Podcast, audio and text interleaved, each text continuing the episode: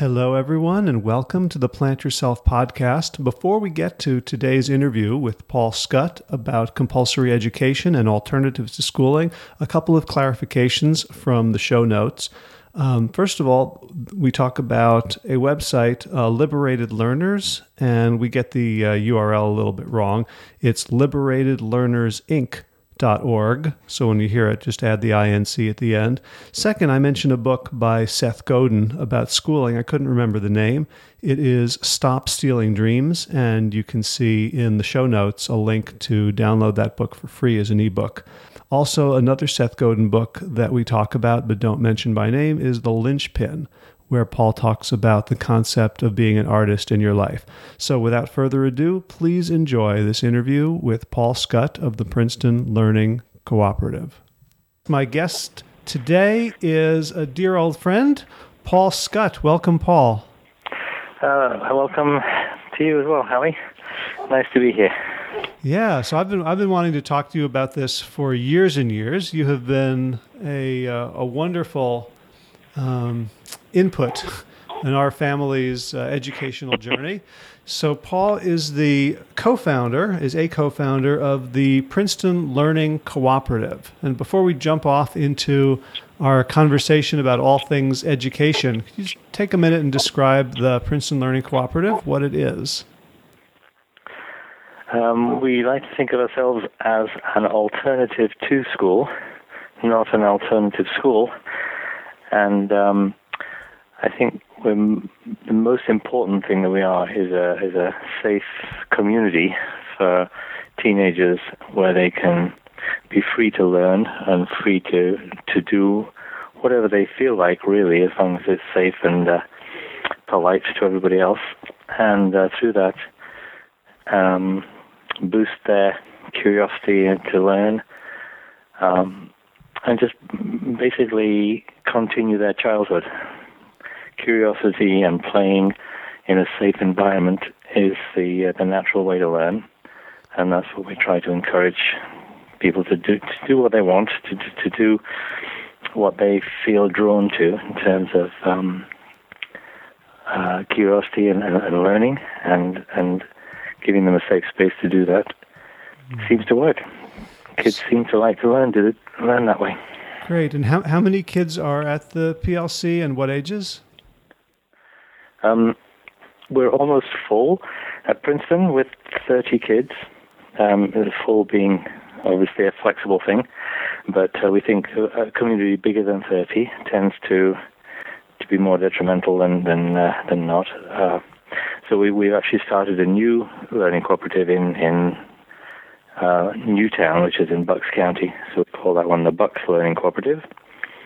Um, and we, we just have sort of two full time and then three or four others who are, are sort of testing the waters in Bucks. So we're still very new in Bucks. Gotcha. And the, the kids are high school age typically? Yes, sorry, yes, they are. We, we call them teenagers. We, we encourage teenagers to, to apply to us. And uh, they're mostly high school. There has been a couple of middle schoolers in the sort of eighth grade, but below that, below, about 13, we, we feel that the kids don't really have um, enough self-direction. They, they, they, they, they don't. Well, obviously, some kids do, but they, uh, the older they are, the more they can take responsibility and, and feel more in control of themselves without without the the uh, the essential reading and writing skills that, that they perhaps need before that. Gotcha. So if someone comes to visit the PLC on a typical day, uh, they walk in. What, what do they see? They don't. They don't see uh, a row of desks with a teacher in front of the blackboard, right? That's right. Well, there's uh, there's always a game of ping pong going on. Um, there's a lounge area where people will be sitting around a coffee table and, and probably playing a game of bananagrams or something similar. There's, there's lots of uh, mathematical games. We've got a math genius working with us at the moment who introduces all sorts of incredible math games. Um, and then uh, around the the edges, there are there are sort of small classrooms where there'll be either one-on-one tutorials going on where the, the, the kids are either sitting in their in their own little uh, space working on Khan Academy even perhaps although we don't really like that anymore. Um, but one-on-one tutorials with with volunteers who come in adult volunteers who come in or even small classes. We have classes of up to about seven or so. I think seven is the maximum apart from the the one where more or less everybody um, joins in, which is the current events, where we everybody seems to enjoy current events. Mm. And so there's lots of little classes going on all the time, although we don't even like to call them classes. And and what is uh, mandatory for for the? Do you call them the, the students? Do you call them students even? What are your uh, constituents? we try to call them members, but uh, yes, they end up being calling calling themselves students, and, and we we uh, we sort of go along with it too. But we we try to get away from any connection with it being a school, um, talking about teachers and students and things. We don't like that. Uh-huh. We try and make it uh, more of a real place where there, there there isn't any expectations for obedience and stuff like that. However, there is uh, mandatory sort of politeness. Uh-huh. so you know, we, we don't like um, we don't like aggression and uh, the, the, obvious things. Uh-huh. But in, ter- in terms of um, assignments and uh, required classes and things like that, there are none. No, there's no curriculum at all. The students can come in and they could just sit on the uh, on the couch and play computer games, and that would be fine with us. Um, we had one student came in and played guitar for a long time, just just sat on the couch and played guitar and, and made up songs, and, and that was fine. Eventually, she became um, more and more involved, but she was just in a space at that time in her life that uh, she couldn't cope with any more academics, and she just needed time on herself. So we gave her that, and uh, everything came out fine. She's a wonderful kid now. She's actually working as an apprentice for us. Hmm. Uh, so I want I want to leave it there because it feels like a, a a space of great tension for a lot of people listening, thinking that that there are teenagers out there who are coming to the Princeton Learning Academy and can literally sit on the couch and play video games instead of doing algebra 2 and biology and you know Spanish. And so I want to come back to that, but First, I'm curious how you got into this space. Were you were you raised in an alternative way? Did you go through uh, standard schooling? What's what's your educational and life background? Um, so, sort of working backwards, I suppose I've had a pretty uh, standard education. Um, although the first nine years of my life were in Africa, where we we I, I remember at least a couple of years sort of taking lessons from the radio, the BBC. People would tell us to to sort of plant beans in jam jars and things and watch them grow. So there was a little bit of homeschooling in that sense. But um, even in Africa, I, I we I went to a boarding school for a couple of years as a youngster, about seven or eight. Um, but every, everything has been very pleasant for me in education. I've had a wonderful time in education without any, you know, any any unpleasantness or anything. It's been uh, it's been a wonderful journey for me, except for when I became a teacher, and then I started to see how many kids were were suffering in in the education system we have. What, what, did you what did you notice that uh, that made you think that there was another way? Because I know, you know, I was a teacher for many years. It didn't really occur to me that it was you know it was anything other than well you've got to suck it up. What what made you what made you uh, you know see a, a, a chink in the wall and a way out? Um, I, I, may have been lucky to have had various um, different school experiences, traveling the world, being being in, in international schools. And I've been in several different types of school. I mean, all of them traditional to a certain extent, but um, all of them just a little bit different, with with a little bit more laxity here or a little bit more laxity there, in different ways. So I, have had the experience. I've seen students, um, mostly the older students, really have a, a wonderful time when they're not sitting down in the classroom if having been a rock climbing instructor as well, they, they, they just love to be outside and, and to be doing things and to following following their curiosity. I think rather than by being motivated by rewards and punishments, etc., which is what the main school system is doing, to, to be just free to do what follow follow their own inclinations and, and do what they think is natural. I think that is the, uh, the thing that I came away with is that trusting kids to be able to teach themselves is not easy, but it's uh, it works. mm-hmm. Well, so I don't know a lot of adults who trust kids. I don't know a lot of kids, teenagers, you know, or even older who trust themselves. Um, what what makes you think that a child knows what's best for them? Well, I, would say that um, schools today, I, I think a, a, lot of people see schools today as, as not really working. You know, uh, compulsory schooling's been been part of our society for a long time, but it was not introduced necessarily to encourage sort of creativity and critical thought, sort of uh, initiative or ability. It, it was really just introduced to, to train people to, to work in the system. And the system has changed so radically since, it, since, since schools were introduced back in the 1800s, 1700s, and uh, and then the, even the early 1900s that, that it, it doesn't really make sense to continue feeding information into children's heads and thinking they're going to retain it in order to to, to, to be able to get a job. I mean, in, in certain in certain fields that might be true, and you need a lot of medical knowledge to be a doctor and that kind of thing. But for for most, I think for most um, most students, if they were if they had the freedom to learn what they wanted to learn, they would have a much nicer time, and and we would have a society which was more varied, more um,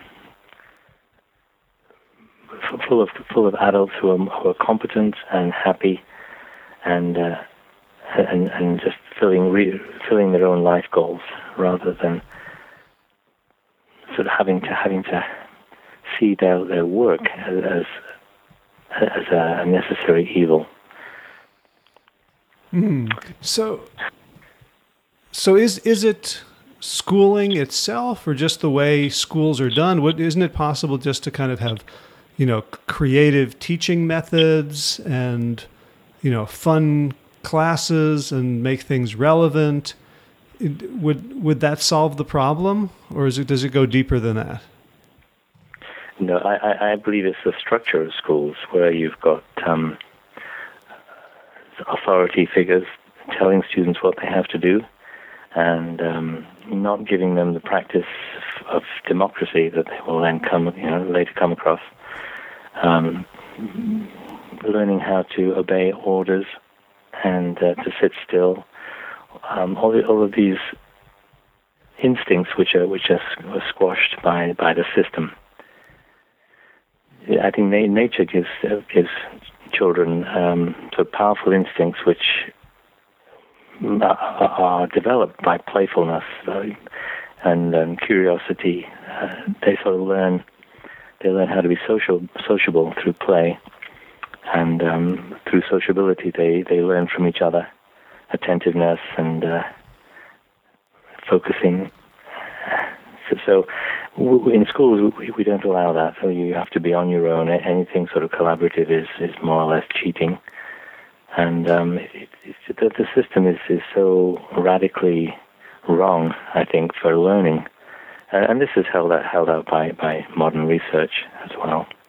The, the, you know, the research shows that people learn best when they are self-motivated and sort of pursuing real questions, studying real problems. So, so another um, criticism that's bouncing through my head is that this is it may be fine for a very small group of people who have the means to afford it, but it's kind. Of, this is kind of an elitist solution. It couldn't work on a broad scale to trust people to get what they need from their environment. Do you do you find that it it works across um, you know different ethnicities, socioeconomic groups, or is this is this just um, you know for, for, for like kids of aging hippies? Uh, that is a good point. I think the kids of aging hippies do seem to do best because they're, they're, they're supported at home, of course. Um, we have had students whose parents say, "Can't you give them some homework to do when they're here?" This kind of thing. But but um, I, believe if, if if we trust the kids and give them the the freedom and the wherewithal, they'll come through.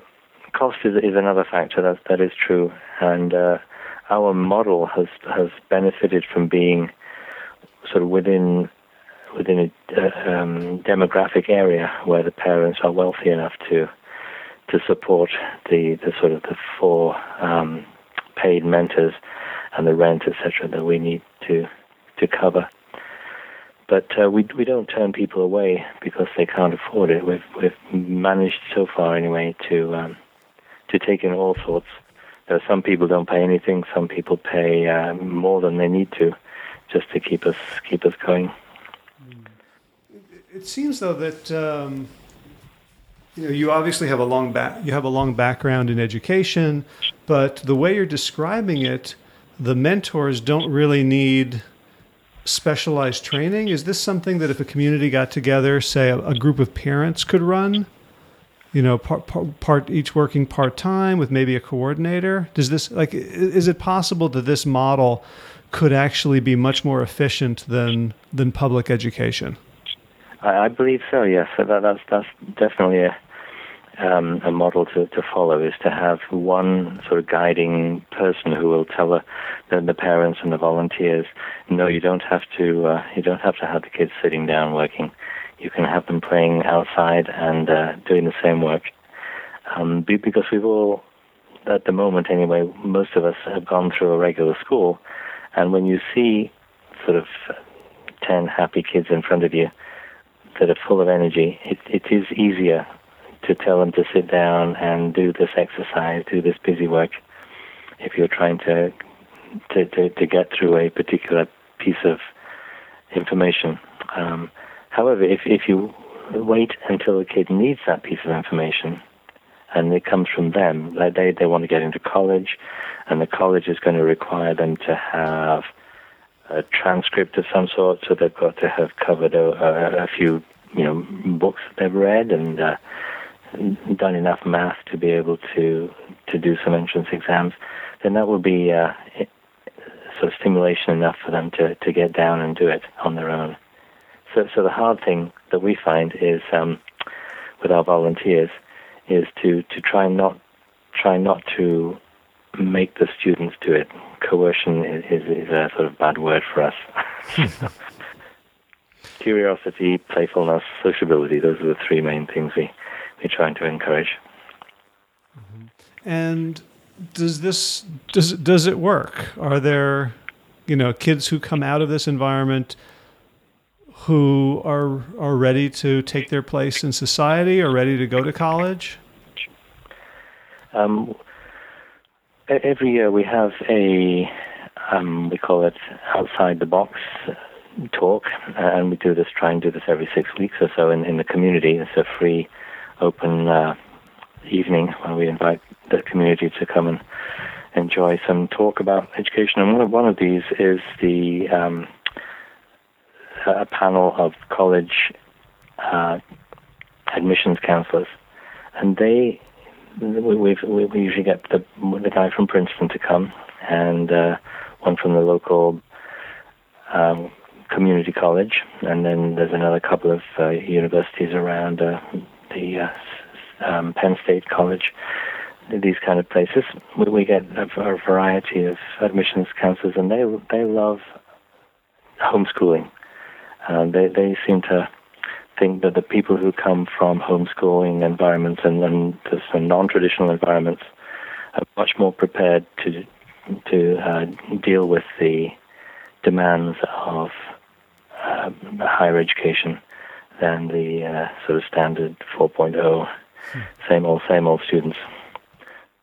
So uh, yes, we think that allowing the students to control their own education and uh, get to where they want to go through their own initiative is, is a really good preparation for, for, for college, which is um, um, sort of the standard uh, the standard way people go nowadays in America, anyway.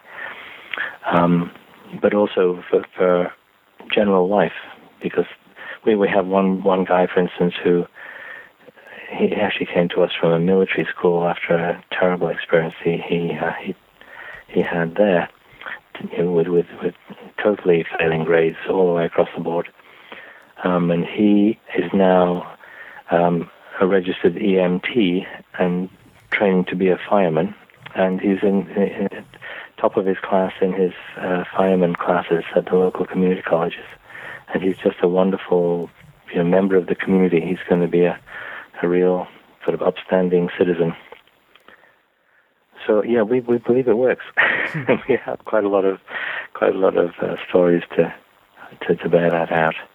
Mm. And we're not the only ones, of course. There's a lot been lots of uh, alternative schools across the uh, across this country and and in um, in, in, Europe and uh, in India. There, there's a, a sort of a, a rising of lo- local village schools but um, uh, I, I, don't know if you if you've seen the TED talk by Sugata Mitra, where he puts a, a computer in this in this sort of um, shanty town village, and uh, it doesn't do anything except leave the computer there, and uh, the, the little children from the town come and learn. They learn how to read. you know, the, the, the, the, the, he, he has a camera um, showing these kids how they just talk with each other and they fiddle with the computer and they talk with each other and then they just it's just wonderful. Mm-hmm. And uh, he did various experiments in India. Yeah, it reminds me a little bit about of, of gardening. You know, I I put the seeds in the ground and I water them and the sun shines on them and plants come up. But you know, if if I wanted to take a more proactive approach, I might, you know, dig them out every day. and take them for walks and uh, show them pictures of what the what their what fruit or, or vegetables they're supposed to bear. That's right. Good. Yeah, give them some extra sunshine during the nighttime. This kind of thing. yeah, why not overachieve them? Yes, and yeah.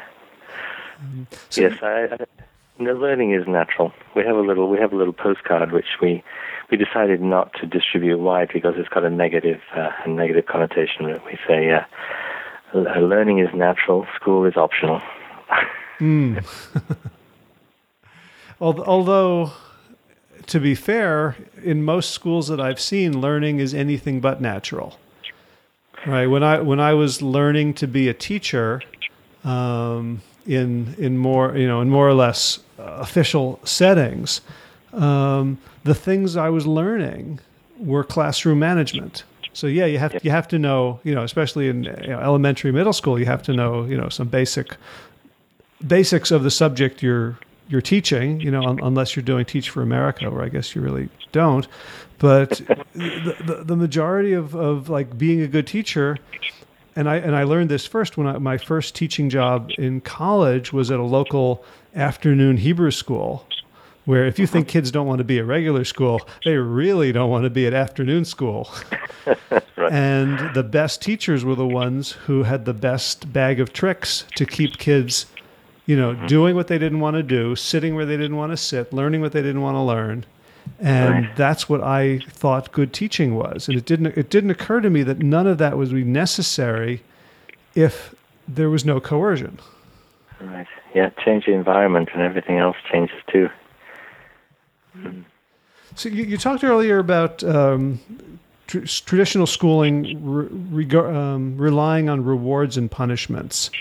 So you know, most of us in life do the things we do based on rewards and punishments. If you think of your your salary or your commission um, or your fee as a reward, and right. you know, getting fired or getting a bad performance review as a punishment, what's wrong with teaching kids that that's how things work?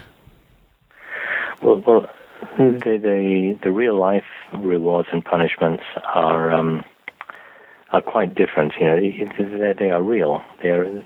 It's not like being sent to the principal if you you know if you if you speak out of turn or. I think basically the, the rewards and punishments that I'm thinking of don't feel real to students. That they, they, they, they're irrelevant to life as they know it. They want to grow up and become competent adults. And uh, to be told, uh, you know, you came late to class by two minutes, come, come sit, stand in a corner. It just doesn't make know, it doesn't make sense to anybody.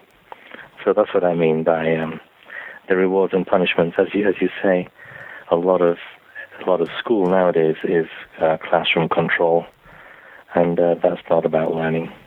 Right. Isn't, isn't there a fair body of evidence that when you reward kids for something, then they don't really want to do it uh, in, for intrinsic reasons anymore, even if it was something they liked at first?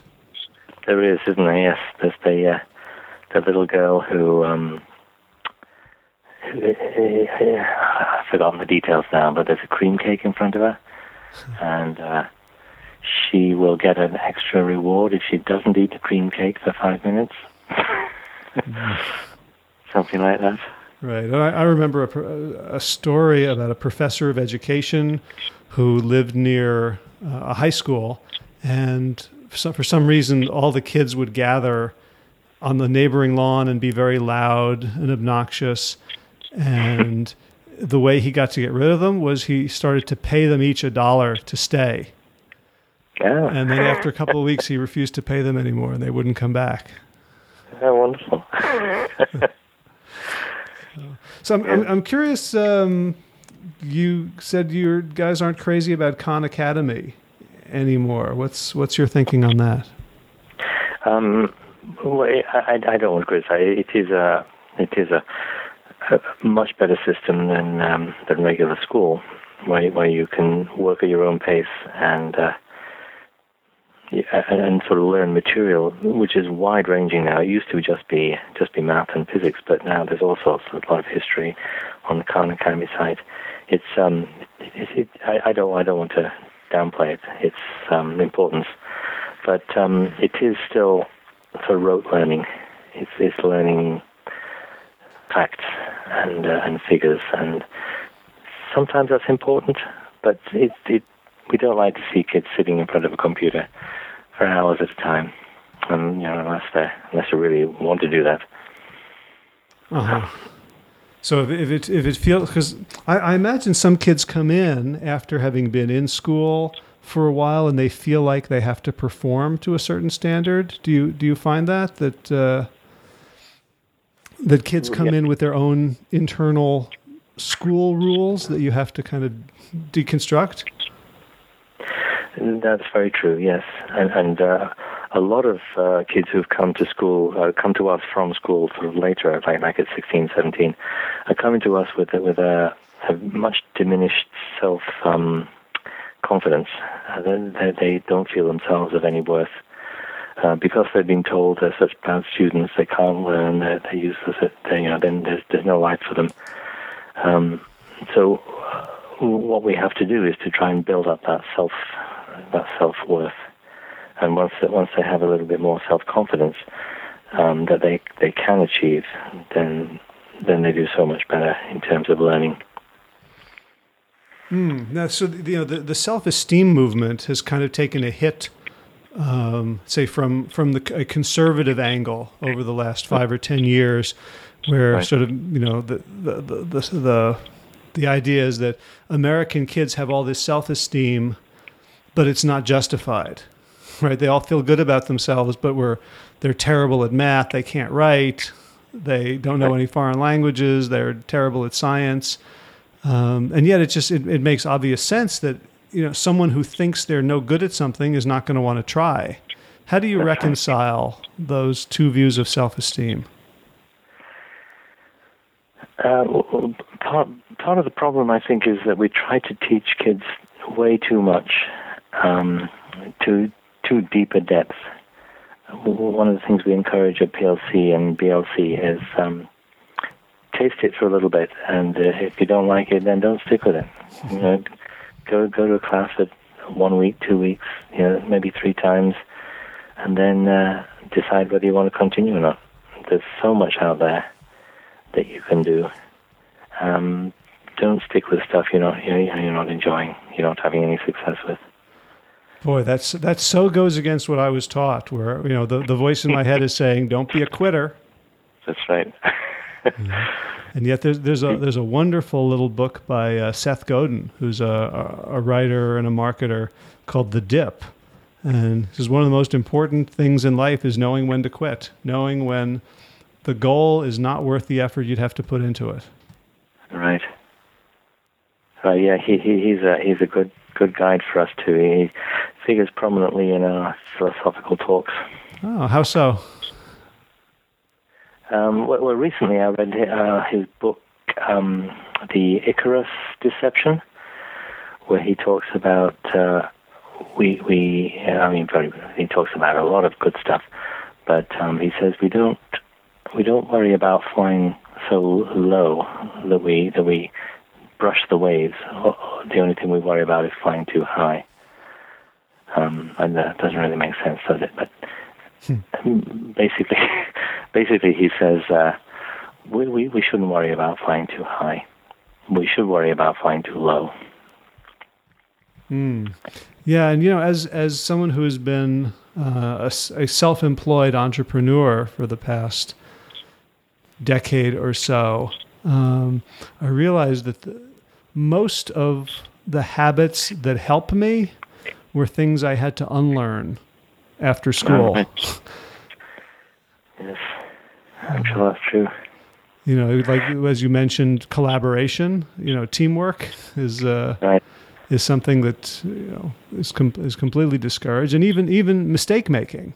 There was I don't know if you've seen this um, this book. I think it's called Excellent Sheep no, I haven't seen. Uh, it's by a, for, a, former Yale professor talking about what's wrong with the Ivy Leagues. And he, I saw an essay that he'd written that really nailed me for much of my life where he said that there's you know the kids who do who are getting into these really competitive schools are so addicted to success that they're terrified to try anything where they don't already know they're going to be successful. All right. Yes. Mm-hmm. You know, and I look back at my my freshman schedule and all the things I could have done, you know, at a place like Princeton, uh, you know, I could have taken pottery, I could have done, you know, basket yeah. weaving, Asian studies. I just stuck to all the things that I got an A's in in high school because That's I wanted right. to bring A's home because because I don't even know why. That was the expectation, yeah. Yeah. Right. One one of the, the philosophical philosophical things that we've been talking about just last week or two is um, trying to encourage kids to learn the process of learning rather than the content. Because the content is, is, is going to be there, it's out there in the world, and if you know how to access it, then there's no point memorizing it. So we, you know, another philosophical thing is, is to try and get away from the idea of learning content and, and focusing more on accessing content or, or the process of learning. Hmm. Are are kids able to do that kind of meta thinking and to, to look at themselves and say, here's how I learn well, here's how I don't learn well? When when when not uh, force fed education, do they do they figure out how to eat for themselves? Eventually, eventually, but uh, as as you were just describing in your university experience, um, often kids are wanting to succeed and have evidence that they they've learned something, so they will try and memorize a formula to in order to solve math problems, or, the, or they will try and um, learn how to write an essay in a certain way, so that they can you know, please the teacher. But um, you know we we we're, we're trying to sort of educate our volunteers into saying that that's not important. That the, the, the, the process of how they get there and having the kids try and understand how they got there is more, much more important than the actual final product. Mm. is it the journey, the journey rather than the destination, something like that. Mm-hmm. So that when um, we don't know what the kids are going to have to learn, you know, even ten years from now, they're going to have to learn about uh, I don't know some uh, some unknown. What did they used to call them in, in computer science? I forgot. Uh, uh, giblets or something. Anyway, it's something that we have no concept of yet because it hasn't been invented. But if they know that they they know how to learn, then they're not going to be intimidated when they, you know, their their job becomes redundant, and they have to try a different career. Then, if they're confident that they know how to learn, then it's not, it's not going to be a, a problem for them. Mm-hmm. And that's and that's one of the big uh, problems with, with any sort of compulsory schooling is that you have to please somebody else. And so right. and so kids learn how to learn, but they learn how to learn to that specific teacher or to that specific system rather than for themselves in any situation globally. That's right. Yep. Mm. So w- when you you started, what? How many? Five, six years ago? Is it now? Oh yes, we're in our fifth year at Princeton. And I know when you started, you didn't you didn't have people you know beating down your door. Is do you see a difference now in terms of the like, why people come to you? Was it at first was it kids who were you know had nowhere else to go or were doing terribly? Is there is there a lower threshold for people to say school is failing me? Uh, yes, we've always had a, a, a, quite a big range of students. Uh, we were pretty excited, I think, two years ago when a student um, wanted to come to us next year. You know, he, he was planning ahead. that uh, instead he was in, in eighth grade and uh, he was looking at high schools and he said, "No, I, I'm going to go to you know this PLC." And so the, the the parents sort of planned ahead and they they they paid their deposit like six months before, and that was an experience for us. you know, made us feel like we were a real option. Um, because up till that point, it had been students who who who knew they were not doing well in school, in, in high school.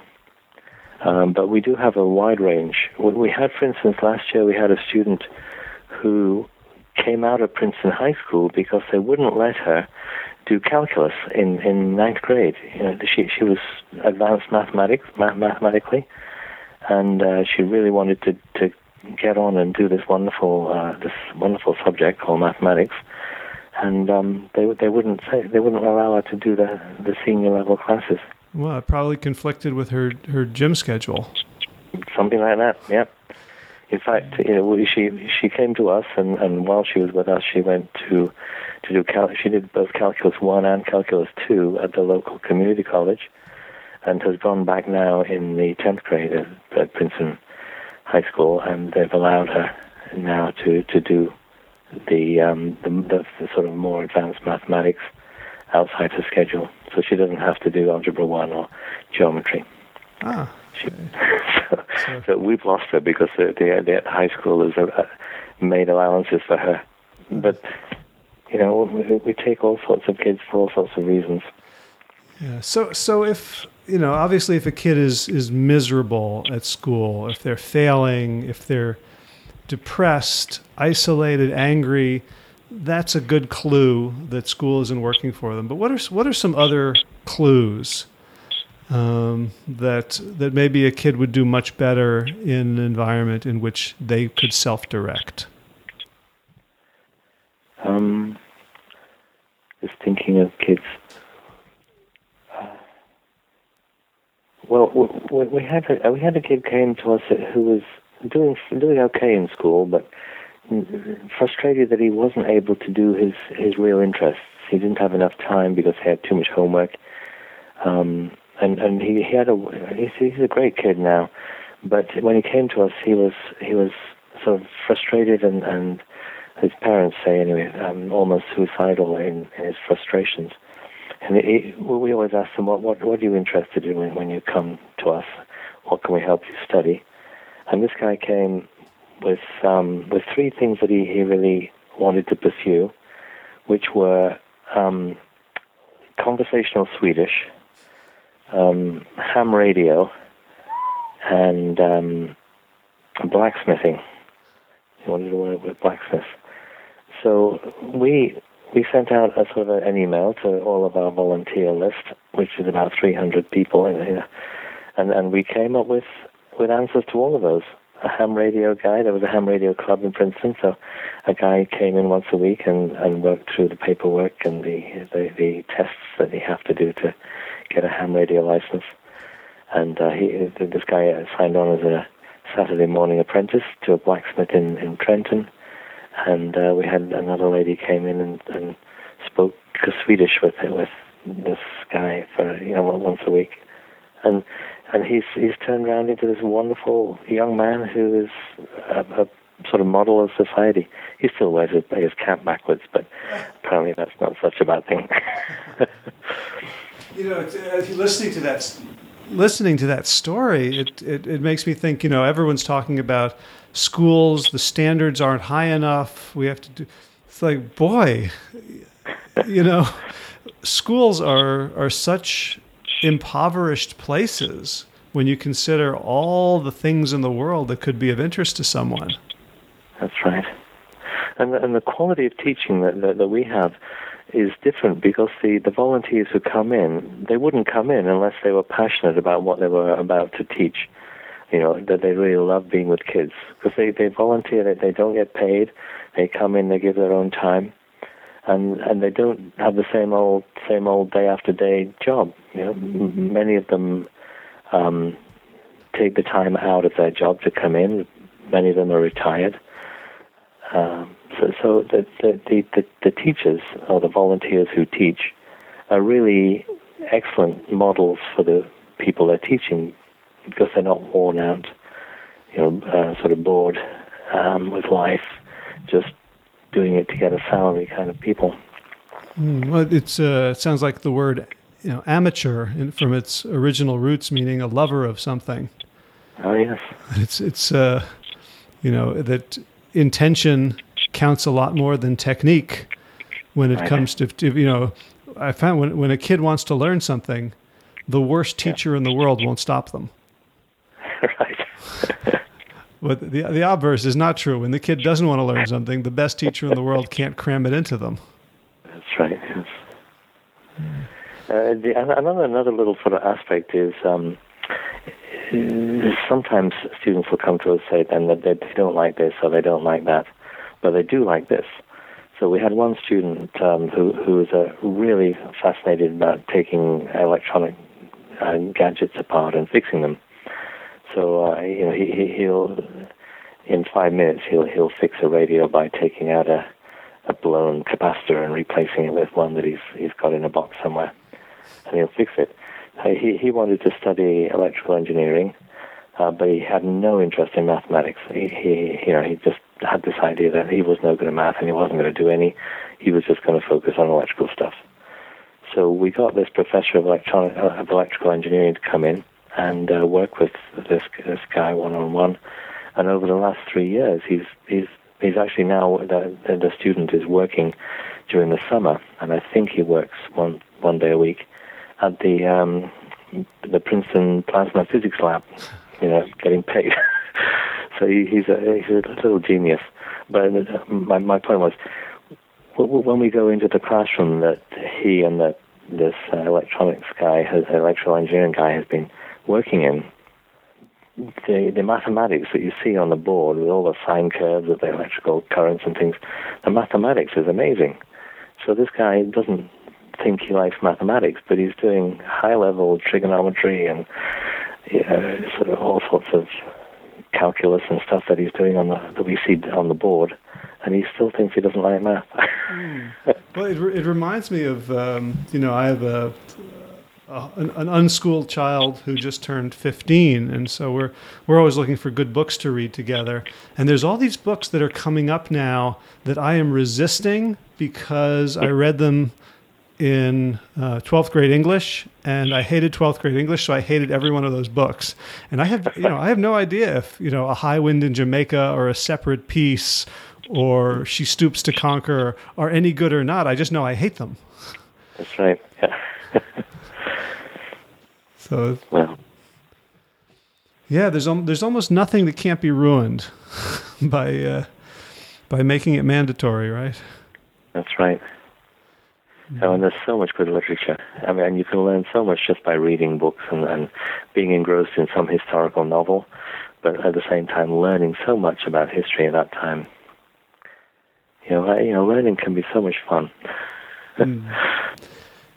So, um, you know, I'm I'm a little sad because we don't live close enough to PLC to send our kids. Um, and I'm sure there's other people listening to this who say, you know, I I'm convinced school is not the best place. It's not the place for my child to develop. It's not the place for them to become happy. It's not for them the place for them to discover who they are and take action on it. But they don't have a community like PLC. So what what options are available for people? Is there a, a sort of a national movement? Is there other other resources so that people can can kind of make this leap? Um, well, one of the, one of the things that we've done to try and spread this idea is uh, create a a website basically at the moment called liberatedlearners.org. And the idea is to put all of the experience that we've had in sort of setting up as a non-profit, um, working out ways of, of getting money, um, looking at sort of organizational stuff to help people uh, set up their own little learning cooperatives all over, you know, all over the place. And I think there are now seven or eight little non-schools, if you like, around the country, um, both on the east and the west coast, and up in Canada. Um, uh, uh, uh considering themselves members of liberated learners, and uh, that that could be something. But but basically, the, the main thing is to trust trust the kid. trust that the uh, the young person is going to be um, sort of inspired to become a, a, a competent grown up, and uh, he he may he or she may take a long time to get there. May may take a, take a strange strange route to get there. But basically, if if if the parents are trusting, then uh, the kid will make it. Mm. Well, you have you have been a go-to person for us many times where where we, we, we feel we find that we aren't trusting that we're, we're watching and we're saying you know he's not practicing his guitar. He says he wants to do guitar.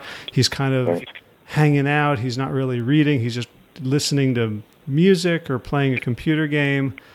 And you know my inclination every fiber of my being wants to sit him down and make him be productive. That's right it's a it's a hard, uh, you know, because there's all these voices that tell that that that paint a picture of him, you know, right, unemployable. Yes, but who knows what employable means in in five years' time? you know, even even computer programmers, yeah, that, that's what I thought I was going to do when I in my life was be a computer programmer, but with the um, the, the, the artificial intelligence nowadays, m- computers more or less write their own programs. You can speak in English into a computer and it'll write a program to do what you ask it to do. So the, the detailed machine coding that I used to do is kind of irrelevant now. mm. I mean, some people some people have to do it, but it's not the it's not the um, the major employing employer that we, that we thought it was going to be. Right. Well, you know, aside from uh, from service jobs, um, you know, most things I think are becoming commodities, which means that you know anyone can do them, or a machine can do them, or the lowest paid employee in in India or or Bangladesh or Slovenia can do them, and the question is how you know how do we stand out in just just in crass economic terms how do we stand out in a job market where there's a you know 4 billion people who can do what we do? And i think the the only answer is to be the only person that no one else can be which is yourself. That's right. Yeah Seth Godin talks about being an artist in whatever you want to do. You know, choose whatever you want to do, uh, but just be the best and, and do it artistically so that people make a connection with you. They make connection with, with, with artists, uh, but not with producers. Mm. So yeah, you know, focus on your individuality and and and the connection that you that you can make with other people is what Seth Godin is saying, and, and I, I think he's a good guy. yeah, I'll uh, I'll send him a link to this interview. See if we can get oh, great. to hear to hear how his uh, his ideas have uh, have rippled outside of uh, outside of uh, marketing and business. And I know he, he he wrote a book about basically like what's wrong with school. He did. Oh, I didn't know he'd done a, actually an education book. No, he he did. It was actually you know it was as as good a book as you expect him to have written. Um, I'll look for that. It's it was a free ebook. I don't think it was ever uh, a hard copy, and I don't think he ever sold it. I think he just gave it away. Right. Um, oh, wonderful. It's you know lots lots of good stories and uh, and, and and typical Godin-esque outrage at uh, suboptimized, um, unthinking systems. Yes, wonderful. So, all right. So folks can go to Liberated Learners. You said it was .org. I believe so. Yes, I think it is. Okay, so i am sure it is. I'll I'll put I'll put a link. Um, and then of course they can also go to uh, Princeton Learning Cooperative, and there would be a link to Liberated Learners from there. Okay, great. PrincetonLearningCooperative.org also. That's right. Uh-huh. Oh, what a great picture on the front. yep. We we do have some small people in there who crept in who just happened to be uh, sisters of, uh, of of the grown of the grown students who are there. Uh-huh. So the, the, fact that there's a little young girl on the main picture there doesn't mean that we take little ones. Oh, I, I just figured I mean, she was a you know a programming genius. she was one of the instructors. yeah, actually, her, her brother, who was I think only twelve, uh, did teach a class in music appreciation which was a popular class. yeah. So this picture, I just got one more question before I before I let you go. Um, it's a you know it's if people are, aren't looking at the picture now when you go to it it'll kind of be what kind of what you expect a very you know eclectic group of of people with lots of you know very animated expressions they certainly don't look like um, you know button down prep school types um, right they seem like they like each other. Do you find that the uh, PLC alternative to school environment is conducive to better relationships? Definitely, and we spend a lot of time uh, building community and doing community events and uh, giving giving the, not just the students but the parents and the uh, volunteers uh, opportunity to mix with each other and to feel engaged with you know with the process of the kids learning. And, and yes, we, we don't we have no no discipline problems or anything. That's what there's nothing to discipline them to, except for except for politeness. Uh, and politeness does include, you know, if you're not going to be there for a volunteer, contact the volunteer and tell them that so the volunteer doesn't come in and find that the student's not there. You know, that's that's just politeness. It's not it's not like coercion. You've got to come to class kind of thing. It's just human human kindness or something. Mm, well, just, you know, it's yeah. it's the sort of taking responsibility that mm-hmm. we we actively don't learn in in, right. in, schools. You know, if I think about who who I want to work for me or be part of my team, it's someone who says please, thank you, I'm sorry, and who is dependable. That's right. Yeah, someone who shows up. All right. Well, Paul Scott of the Princeton Learning Cooperative, thank you so much for taking the time. So it's getting getting late in the evening, and I, I know you have uh, plenty of other things to to attend to. I really appreciate you telling telling the story and giving parents and their kids um, hope that there are that there's nothing wrong with them, and that right. there are there are alternatives to school that may that may serve people better. Right, and then the other hope that we have is that we see these kids becoming animated and excited about learning, and they're the future. So there's going to be in the future, there's going to be people who are you know interested in life and wanting to to pursue knowledge. So that's great. Right. There's, there's a great quote. I can't remember uh, who it's attributed to, but it says like don't don't ask what the world needs, ask what makes your heart sing or what makes you come alive inside, because what the world yeah. needs is people who are alive inside. Oh, nice. Yes, that's that's that's great. That's that's a great note to end on. All right, Paul. Thanks so much for your time. Thank you, Howie. Talk to you soon. Be well. Bye.